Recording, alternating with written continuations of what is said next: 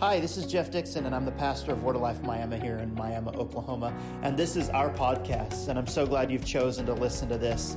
Over the next several weeks, you will be listening to a series called Stopping Jesus. And this is not intended to be a message where we say, Jesus, we don't want you to do anything, but it's where we say, Jesus, stop. See what we're going through, see where we are, and would you move on our behalf? I hope you enjoy this series. I hope it does something for your life and challenges you to live even more for Jesus. I was sitting just a few weeks ago, and a phrase came out of Luke chapter 18 where Jesus encountered Bartimaeus. We've labeled him, right, blind Bartimaeus, but how many of you know that uh, he's not blind? We've labeled him as blind by his affliction, and how many times do we get labeled by our past? But God wants us to be labeled by the future that he's placed upon us. That's a little side note. But we've labeled him as blind Bartimaeus, but in the scriptures we will look at today, we see that Jesus stopped. He was on his way to do something very significant, and Jesus stopped. And immediately something rang in my head that he wanted us for the next several weeks to discuss something, and we're going to call it Stopping Jesus stopping Jesus. So we're going to look at a series for at least five weeks, maybe longer, called Stopping Jesus. It's interesting when you put out something on Facebook and just call it Stopping Jesus without any kind of description. Isn't it amazing how the world goes negative on you? I've even had people post on our Facebook profile that are anti church, anti Jesus, that they were thrilled at what we were doing. Oh, it's about time somebody puts a stop to this man, stop to this teaching, a stop to what is going on. And I thought, boy, you have no idea what we're going to talk about in stopping Jesus. Have you ever been stopped in your tracks? Maybe had that moment where you hear a screech or a, shrill cry in the background of a kid that whatever it was you were doing no longer was important, but you had to be you had to stop instantly and address. Maybe it was just the silence. I have young enough kids that silence is a scary thing that we must deal with. The stopping power of silence, but uh, things can happen that can cause us to stop. Today we could subtitle it "He stops, we stop." He stops, we stop. Um, through this series, we're going to look at people like when the man was lowered through the roof. Remember that story? If you grew up in Sunday school, you might remember when they the friends lowered the man to Jesus through the roof of a house. I don't know if I were the owner of that house, I might be a little ticked. Uh, but people will go at all kinds of lengths to get Jesus' attention. Um, we're going to look at Mary and Martha as they stop Jesus on his way to heal Lazarus. And we're going to discover some things about ourselves in addressing Jesus. We're going to look at Judas when he stops Jesus and kisses him on his cheek, and we're going to discover some things about ourselves through that. Um, we're even going to look at um, Jacob when he wrestles with the angel. Many scholars believe he wrestled with Jesus, the pre-incarnate Jesus. We're going to have fun with this series, but today we're going to look at Bart. Go with me if you can to Isaiah 66. I think most of this is going to be up on the screen uh, so you can follow along in my translation, which is the ESV translation. But if you like to take notes in your Bible, uh, you can turn there as well. Isaiah 66. Uh, we're going to set the stage just a little bit. This will probably be our opening scripture throughout the entire series. And this is a powerful scripture. It's also quoted in the New Testament.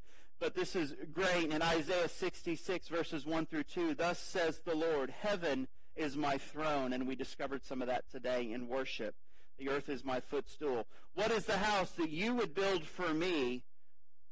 And what is the place of my rest? I want to stop right there because Jesus is not asking if we can build something for him or if there's a place that we have prepared for him to rest his feet. When I was reading this, I felt like he was almost saying, How on earth can you even come up with something that is grand enough for my place of rest or my place to put my feet? For I've created the heavens and the earth. I've created everything. How can you create something that is worthy enough for me? But at the same token, he says, But I've created something within you that you cannot create. It's righteousness portrayed right here in an opening scripture. I've done the work. I've made it possible for you to enter in, for you to encounter me, for me to encounter you. There's not a work that you can do. It's grace personified right here in scripture. And in verse 2 it says, All these things my hand has made. You see it coming to light right now. And so all these things came to be, declares the Lord. But this is the one in whom I will look. He who is humble and contrite in spirit and trembles at my word. You see right there, that last line. He who is humble, the one whom I will look, he who is humble and contrite in spirit and trembles at my word. I'd like to do this if I can, but this is the one whom I will stop for. I want to ask you this morning, how do we find ourselves in a position in which Jesus stops for us? Are we humble? Are we contrite in spirit? Do we tremble at his word? Have we found ourselves in a position where we're in such an awe of who he is that his very presence walking to this place transforms our way of approaching him? Therefore, it dramatically affects his path and he stops for us.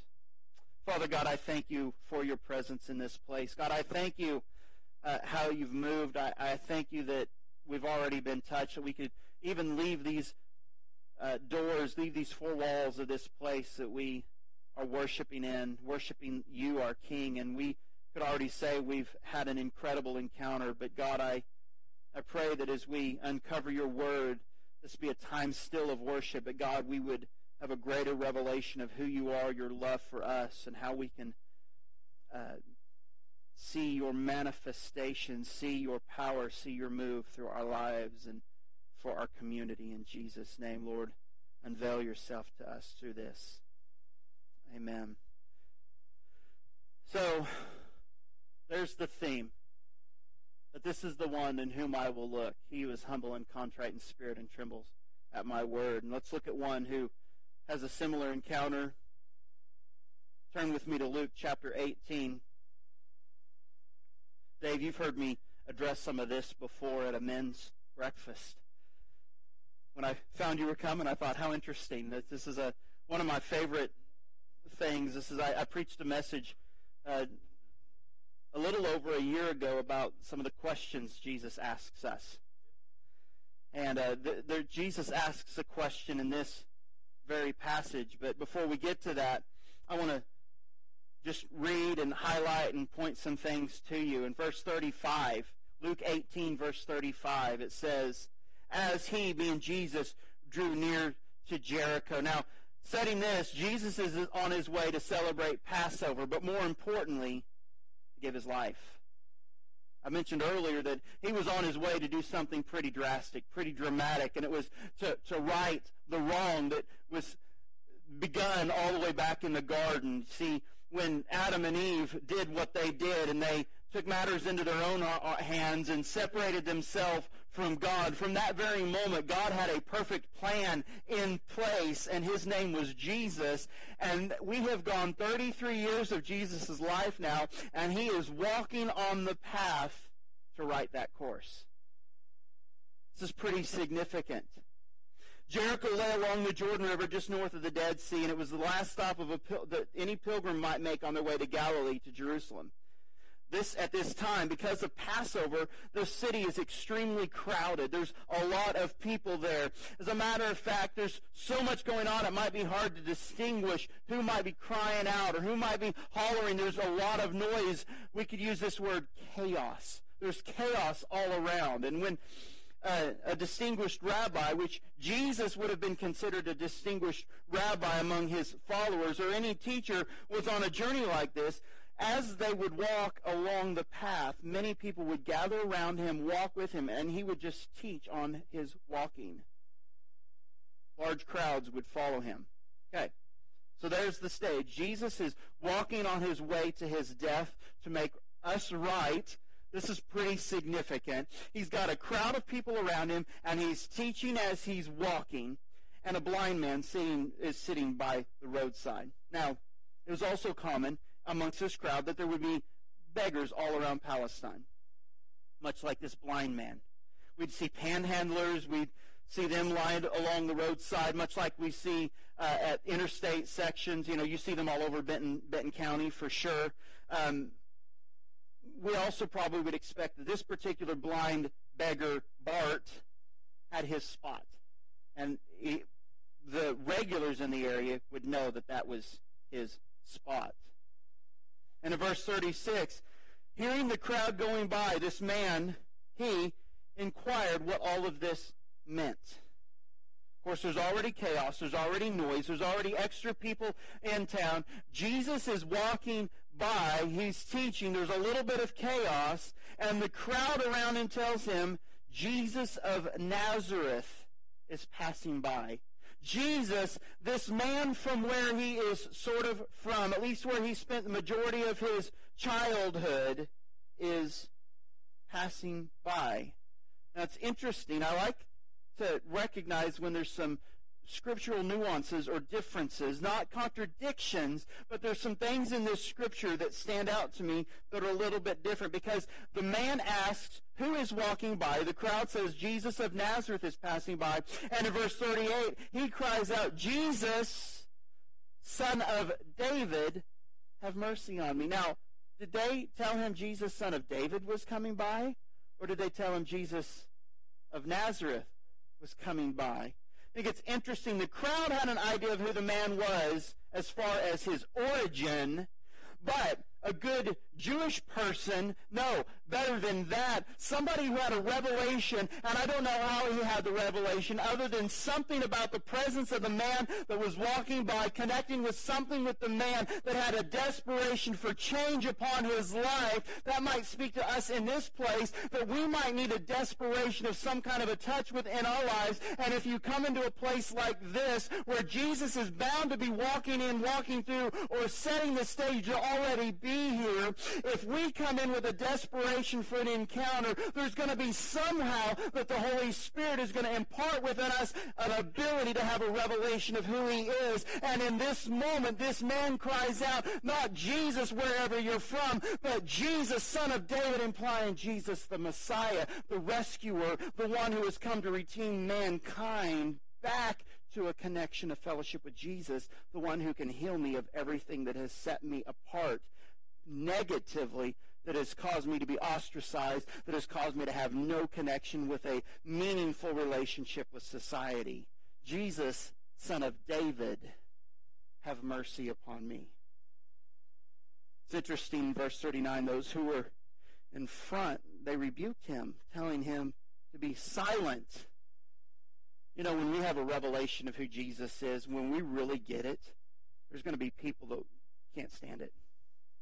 They're going to silence us. They're going to want us to be quiet. They're going to want to shut us up, shut us down. They're going to not get it because they haven't had this connection, this revelation with who Jesus is. But this man, he still cried out the more. Now, the first time he said, Jesus, son of David, have mercy on me. He might have been yelling out, but the description here says he cried out even more. There was an even more emphatic expression, a louder cry out, a greater need, a greater longing for a connection of this king to need to stop in his tracks. You see, the first time it might have been Jesus, son of David, but the next time it was Jesus, son of David.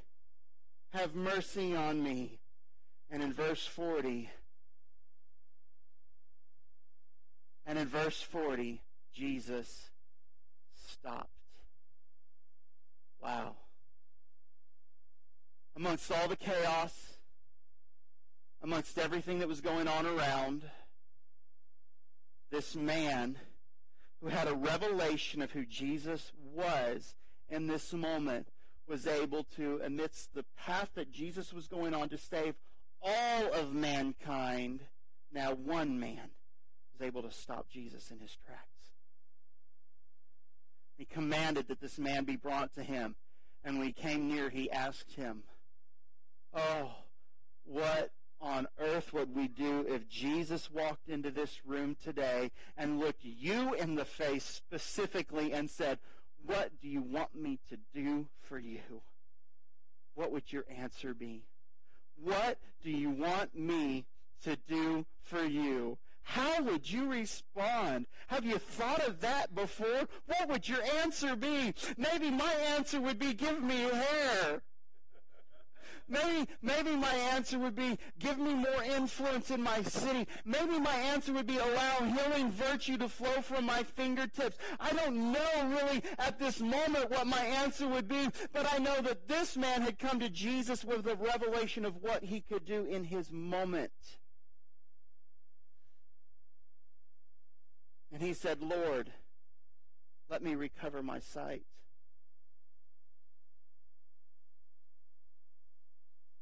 Jesus said to him, Recover your sight. Your faith has made you well. And immediately, immediately, like instantly, like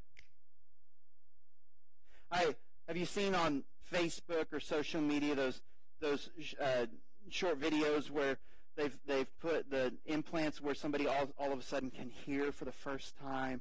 Or lately it's been these these glasses where people can see color for the first time and you see the, the expression the, the immediate change from what they were to what they now have. I can only imagine this immediate encounter that blind Bart has had, or I should now say seen Bart has had. Immediately he recovered his sight.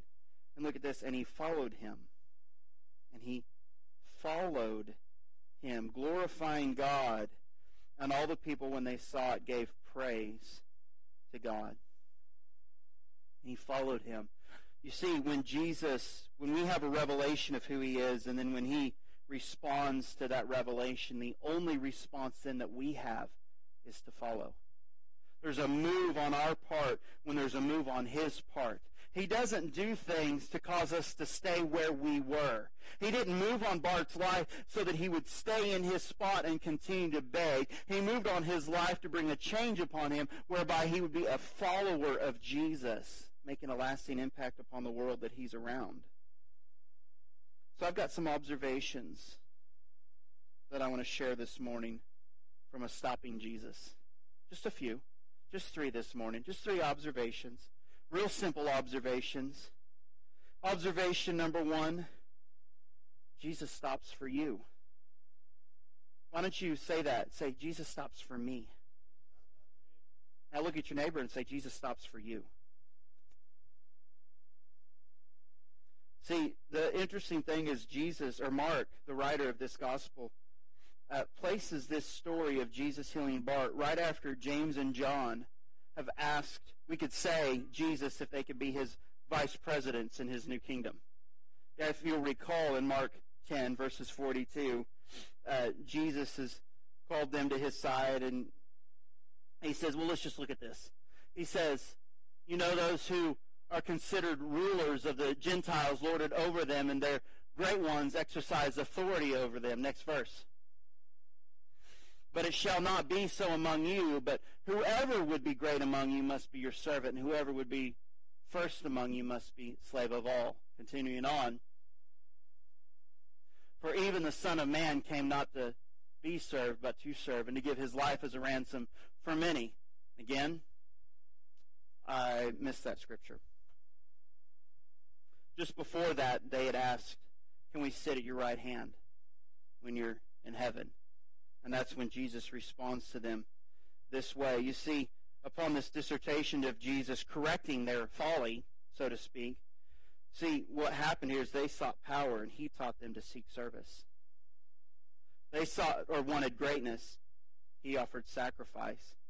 They were thinking only of themselves. He told them to think of others. See, it's interesting that this has happened and now Jesus is going to demonstrate some things. You know, Jesus might have been walking on a journey towards redeeming all of mankind. But in a moment, he stopped and demonstrated that it might be for mankind, but it is still for one.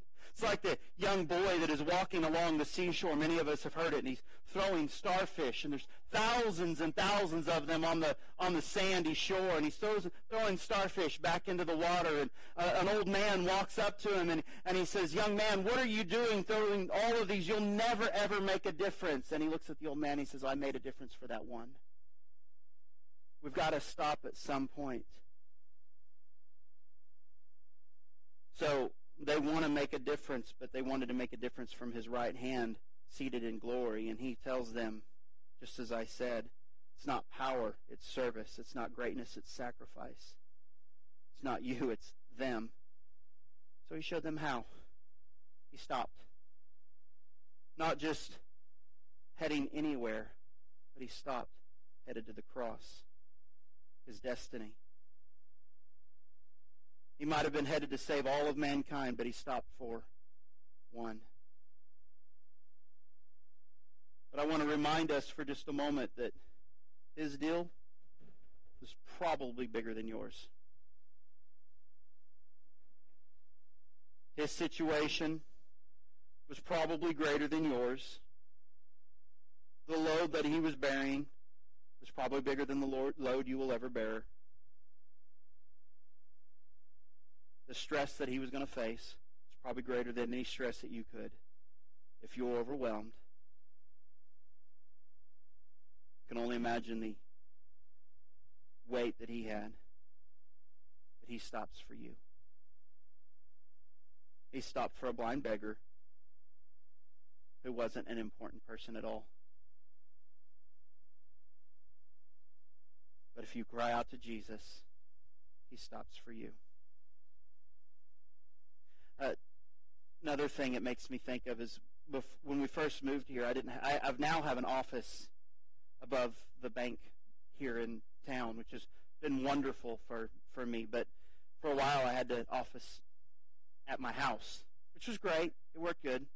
Um, but one of the things about officing at home is I, my children had access to me. And I made a point, Vanessa and I even discussed this, that if my children came into my office, I didn't care if I was studying, I didn't care if I was in the throne room of, of heaven. If they walked into my room, I was never going to ask them to leave. They were not going to have this where I looked at them and I was too busy for my kid to come sit on my lap. Now we did have a little side thing that I could send Vanessa a quick text and say, "Help! You come, you come be the bad person." But I, I wanted to make sure that my kids understood that they were always welcome to come sit on my lap because I wanted to illustrate for them that no matter what, they were most important. I wanted to show them also that by how they entered into my presence was how they can enter into the presence of God. Now, I'm not God. I am going to fail miserably more than I get it right, and He's never going to fail. He's going to get it right every time. But just as I stopped for my children, more so than that, God stops for us. How does he stop? He stops to heal, to give wisdom. The Bible says if any of you lacks wisdom, all you have to do is ask. What do we ask for wisdom for? Help me with this kid before I wring its neck or her neck or his neck. Help me love my spouse more. Help me know what to say to this hurting person. Maybe you're going to be Jesus to a blind Bart. Help me with this decision. Have you ever asked God for help? That goes with wisdom. Helps us so he stops to heal, to give wisdom. How about give us revelation? Remember when he stopped at the boat? When we talked about expanded revelation? And he revealed who he was to those on the water?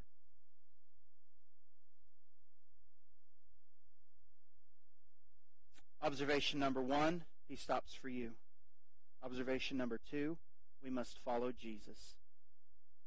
We must follow Jesus. And looking back again, Jesus said to him in Mark 10:52, "What do you want me to do for you?" And the blind man said, "Rabbi, let me recover my sight." And Jesus said to him, "Go, this is interesting. Go your way. Your faith has made you well." And immediately he recovered his sight and followed him. Isn't it interesting? Jesus said, Go your way. The man followed him anyway.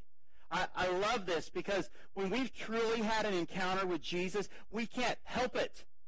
We can't walk away. We can't be pushed away. We can't be asked to go a different way. We have to follow him. It's a must. It's within us. We must follow him.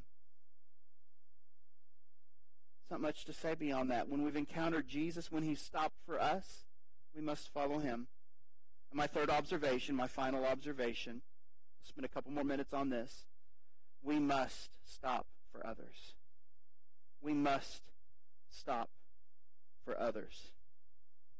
I'm going to pull from another scripture for just a moment because it's still Jesus talking, and anything he teaches us, we should listen. And it's a it's a parable that that addresses how we need to stop for others. So Jesus has demonstrated that he stops even on a journey to save all of mankind, right? But if you'll recall from Luke chapter 10, the parable of the Good Samaritan. And behold, a lawyer, this is verses 25 through 37. And behold, a lawyer stood up and put him to the test, saying, Teacher, what shall I do to inherit eternal life? And he said to him, What is written in the law? How do you read it? And he answered, You shall love your Lord, the Lord your God with all of your heart and with all of your soul and with all of your strength and with all of your mind and your neighbor as yourself. And he said to him, You have answered correctly. Do this and you will live. But he desired, but he, desiring to justify himself, said, Jesus, who is my neighbor? Jesus replied, A man was going down from Jerusalem to Jericho, and he fell among robbers who stripped him and beat him and departed, leaving him half dead. Now, by chance, a priest was going down the road. When he saw him, he passed on the other side. So get the picture. Walking down. Oh! I'm going to go over here. I don't have to deal with that. Just a real simple picture, right? So likewise, a Levite, when he came to the place and saw him, he passed on the other side. Now, the only time I think that it's appropriate to pass on the other side is if that dude's got a gun and he's coming at me maybe not. Have wisdom from God. But a Samaritan, as he journeyed, now remember when we've talked about a Samaritan, Samaritans were considered half breeds, right? It's interesting that Jesus would use a Samaritan in this parable. The, the least likely candidate for Jesus to use, the least among least, is the one that Jesus is going to use as the better person in this picture. And he journeyed as he journeyed, he came to where this beaten man was. He saw him and he had compassion. It's an interesting. Jesus is comparing a half breed almost to himself. Jesus is all through Scripture saying, er, is, is demonstrating compassion. When Jesus fed the 5,000, he should have been mourning the loss of his cousin John. But the Bible says he had compassion and he began to heal the sick. And then he taught them and then he fed them. And he went about uh, with him, and he bound up his wounds, pouring oil on and pour, pouring on oil and wine. And then he set him on his own animal and brought him to an inn and took care of him. And the next day he took out two denarii and gave it to the innkeeper, saying, Take care of him, and whatever more you spend, I will repay you when I come back. Which of these three do you think proved to be a neighbor to the man who fell among robbers? He said, The one who showed him mercy. Jesus said to him, You go and do likewise. I, when I was reading this, I thought to myself, this is just, I don't know, maybe it's not funny, but to me it was funny. I was wanted to say, so here walk in a priest, Levite, and Samaritan. And it's kind of to me, it like a joke, a funny joke. I was going to say, so a priest, a Levite, and a Samaritan walk into a bar. I, I don't know. anyway, but the, the priest, you could say this was a pastor, right? The Levite might have been a church staff member, a board member, an elder, maybe you. And then I've already addressed who the Samaritan was. The important thing is, as Jesus said here, the one who showed mercy. Actually, the, the uh, lawyer answering Jesus' questions, the one who showed mercy. See, that's what Jesus did when he came across blind Bartimaeus. Blind Bartimaeus. Seeing Bart. We've got to fix these titles. When Jesus saw Bart, and he made him seeing Barts. So if Jesus stops for us, and if we're followers of Jesus, then we will stop for us, others. Do you see the progression? Do you see the progression there? See, it's not about the roles. Jesus mentioned the three, the priest, the Levite, and the Samaritan. It's not about who they were. It's about who we are in Christ. It's about having compassion. It's about doing something It's about making a difference and realizing we don't wait till they come into these doors, these walls, and dealing with their needs.